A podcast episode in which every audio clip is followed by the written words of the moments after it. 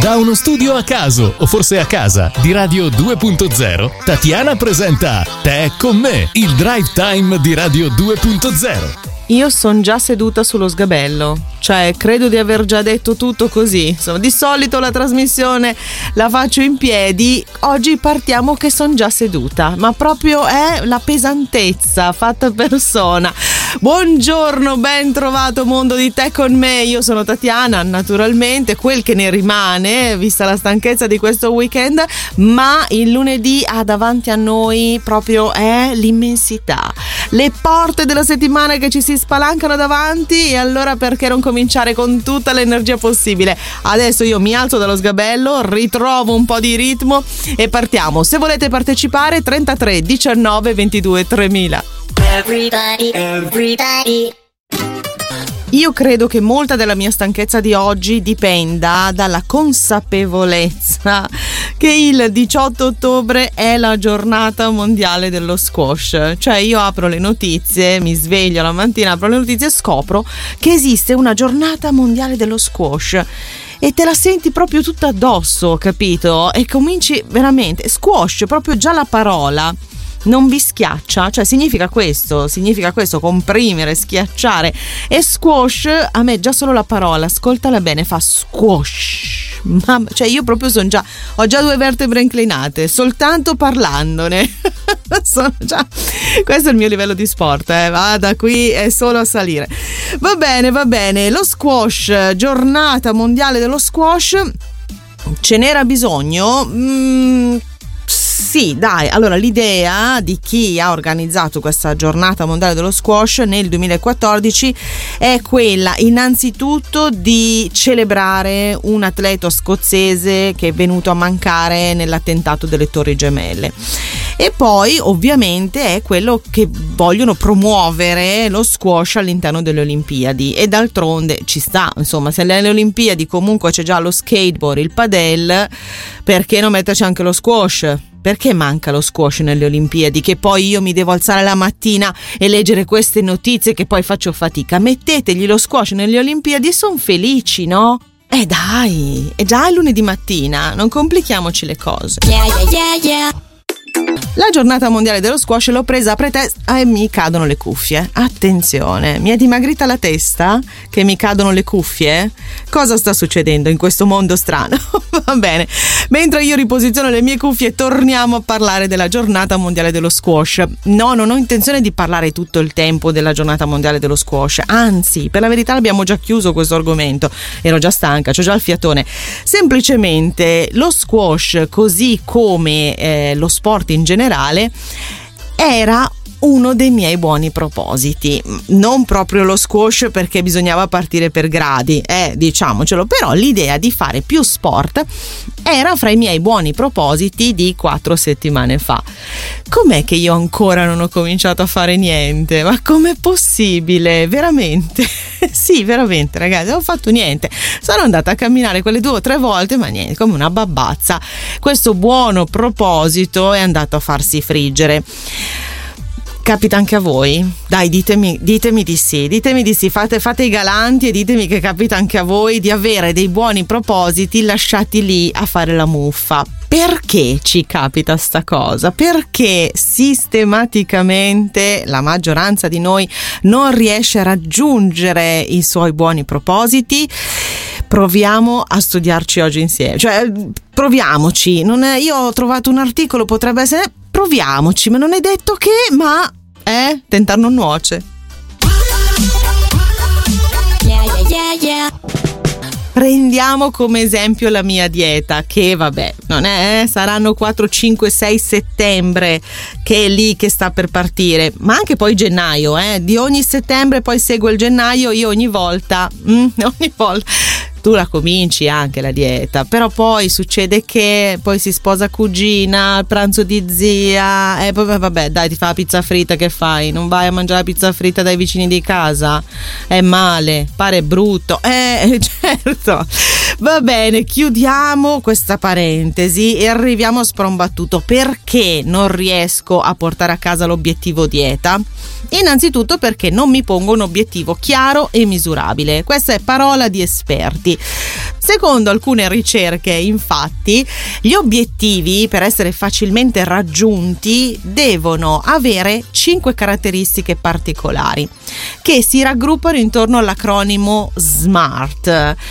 Beh, vediamo, vediamo se tradotto in italiano ci stanno. Allora, specifico, deve avere un obiettivo preciso. E vabbè, e fin lì ci siamo. Misurabile. Misurabile nel senso che dobbiamo facilmente capire a che punto siamo nel percorso, quindi magari avere più step. Perfetto, ci stiamo. Raggiungibile eh vabbè, estica, eh vabbè, non, non mi fate idea. Realistico e basato sul tempo. Basato sul tempo è facile, metti una serie di palette. Il problema secondo me è realistico. Cioè, è realistico che io riesca a mettermi a dieta? Yeah, yeah, yeah. Ricapitoliamo, l'obiettivo per fare in modo che si riesca a portarlo a casa deve essere specifico, cioè proprio chirurgico, preciso. Io dico mi metto a dieta, no, non devo dire mi metto a dieta, devo essere più precisa, ok? Devo perdere 5 kg per dire, eh, no? Oppure misurabile di questi 5 kg ne voglio perdere 500 grammi ogni settimana, eh? una roba così, quello è il misurabile. Raggiungibile, eh sì, cioè devo avere, uno dice vabbè voglio perdere 5 kg però sono ferma allettata, e eh, come fai a perdere 5 kg che sei ferma sul letto? Eh non puoi, no? Quindi deve essere raggiungibile, realistico e quindi già i 5 kg ce li dimentichiamo, dobbiamo come minimo raddoppiarli, ma vabbè niente, non è realistico e basato sul tempo. Anche qui, come dicevamo prima, dobbiamo metterci una scadenza finale e all'interno una serie di paletti da raggiungere, quindi entro, non so, la fine di novembre devo aver raggiunto questo peso, che è intermedio, insomma dei piccoli obiettivi intermedi. Questo, secondo gli esperti, aiuta a raggiungere i nostri obiettivi. Ma poi che cosa dobbiamo fare? O, cioè, uno dice, vabbè, ok, e poi, perché io queste cose le ho già fatte creare spazio nella nostra agenda per fare ciò che è necessario per raggiungere i nostri obiettivi. In pratica porsi l'obiettivo dell'obiettivo. Mm, vabbè, adesso lo spieghiamo meglio. Everybody, everybody. La formula segreta per raggiungere i nostri obiettivi, per portare a casa i buoni propositi che ci siamo fatti, è il tempo.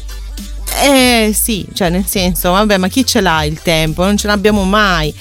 Lo troviamo, lo troviamo. Allora, se questi obiettivi sono, come abbiamo detto prima, specifici, precisi, eh, è anche più semplice trovare il tempo necessario per raggiungerli e inserirlo nel nostro programma. D'altronde, se il nostro obiettivo è proprio serio, cioè se ci teniamo tanto, il tempo lo troviamo da dedicargli, no?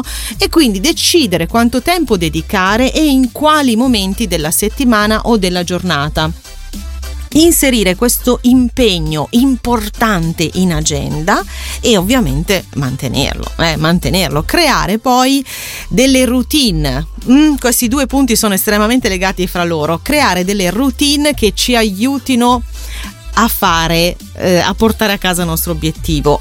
Ad esempio, se il mio obiettivo è appunto fare la dieta, una delle routine che potrei creare è quella di la sera preparare le verdure per il giorno dopo, perché questo facilita un pasto dietetico e quindi questa potrebbe essere un'abitudine da prendere per riuscire a portare a casa il mio obiettivo. Interessante questo, eh? Questo punto è interessante.